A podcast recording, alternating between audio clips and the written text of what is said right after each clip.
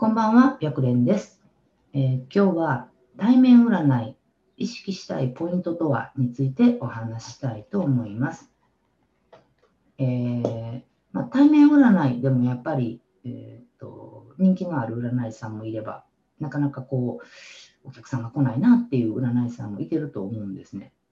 で、対面占い師さんの場合は、やっぱり電話とかチャットとかとは違って、えー見られてるんですよ。なので、見た目、自分自身の見た目もそうだし、鑑定の見せ方っていうのも意識することが大事かなと思います。本当あの、自分がお客さんになっていけば分かると思うんですけど、結構いろんなとこ見てると思うんですね。なので、まあまあ、まさかその、ね、対面占いでジャージで占ってるとかっていう人はいないと思うんだけど、やっぱり服装とか、えーと髪型とか、えーそれこそ指先とか、え文字書くんだったらボールペンとかっていうところは結構やっぱ見られています。で、まあ、使ってる道具ですよね。戦術に使う道具っていうのもやっぱり結構見られてる分なので、ちょっと気をつけた方がいいかなと思います。で、じゃあまずちょっと見た目からなんですけれども、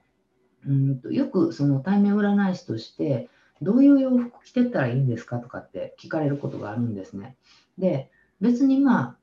すごいゴージャスなドレスを着んなあかんっていうわけじゃないと思います。で、まあ普段着だったらダメなんだけれども、まあまあちょっとおしゃれな服装やったらいいんじゃないかなと。で、えっと、まあ、やっぱりイメージがすごく大切かなと思うので、えー自分がこういう占い師さんに見られたいっていうイメージがあるんだったら、それに近づくような服装を、えーと意識するっていうのがいいかなと思います。で、髪型もそうなんですけれども、まあ、あまりね、バサバサで行く人はいてないと思うんだけど、実際、その、以前、結構昔に教えてた生徒さんなんですけれども、結構毎回、なんていうか、寝起きみたいな髪型で来る方がおられたんですよ。で、えーともうはっきり言ってその、それでお客さんからお金いただくの？って思ってしまうような方だったんですね。なので、ちょっとしたことでもやっぱり清潔感とかが感じられないと、まあ、これが、えーお金を払って依頼する側になると、この人には鑑定してほしくないなと思っちゃう可能性もあるので、まあ、やっぱり清潔感も大切やし、イメージ作りっていうのもちゃんとしとく方がいいかなと思います。で、うんと、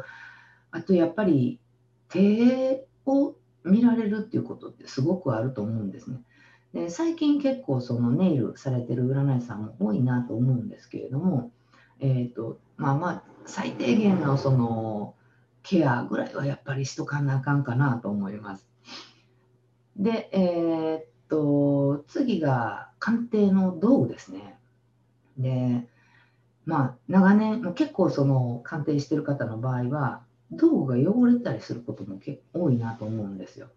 で、まあ、タロットカード、タロカード系の占い師さんだったら自分が使ってるカードがすごい汚れてたりとか、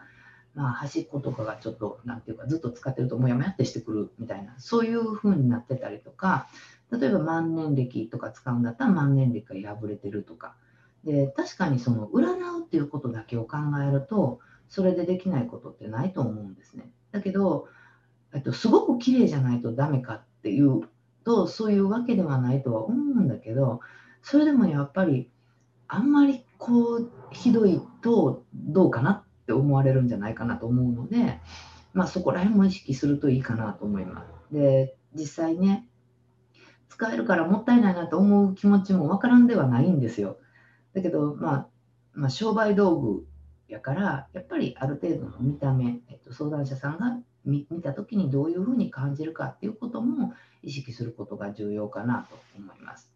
で、えー、と最後はやっぱり鑑定のスタイルというか、手慣れてる感みたいな感じかな。えーまずそもそも、えーと結構多いんですけれども、まだ全然占い師の経験がなくって、これからデビューする、あまあえっと今日が初めてのデビューやったとすると、まあ、まだ初めてやから慣れてなくても仕方がないよねっていう考え方をする占い師さんって少なくないと思うんですね。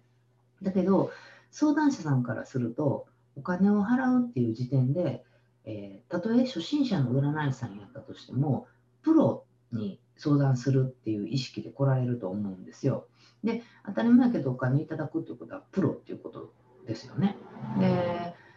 だから、うんと、ああなた自身が新米の占い師さんやったとしても、相談者さんからしたらはっきりどうでもいいことで、ちゃんと占ってくれさえすればいいと思ってるんですよ。で、その先生が初めて、まあの、新米さんかどうかも分かんないですしね。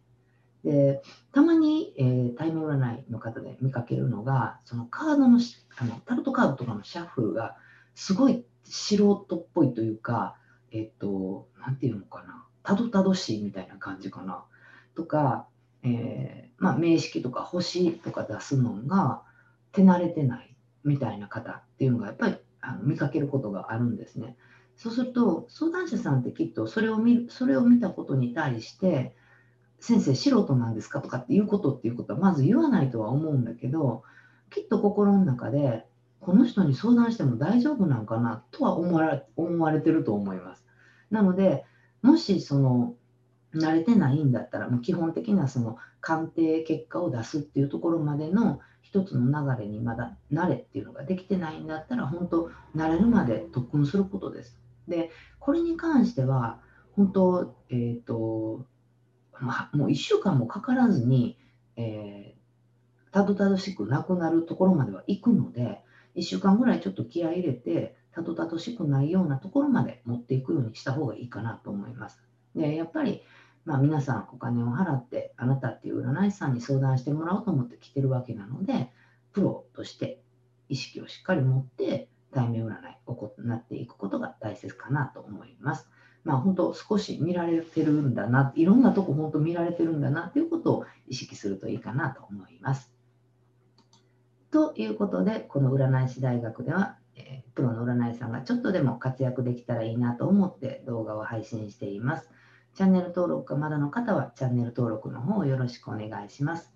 また、極力質問にもお答えしたいなと思っているので、わからないことがあれば LINE 公式の方からメッセージで送ってきてください。ということで本日の動画は終了です。ありがとうございました。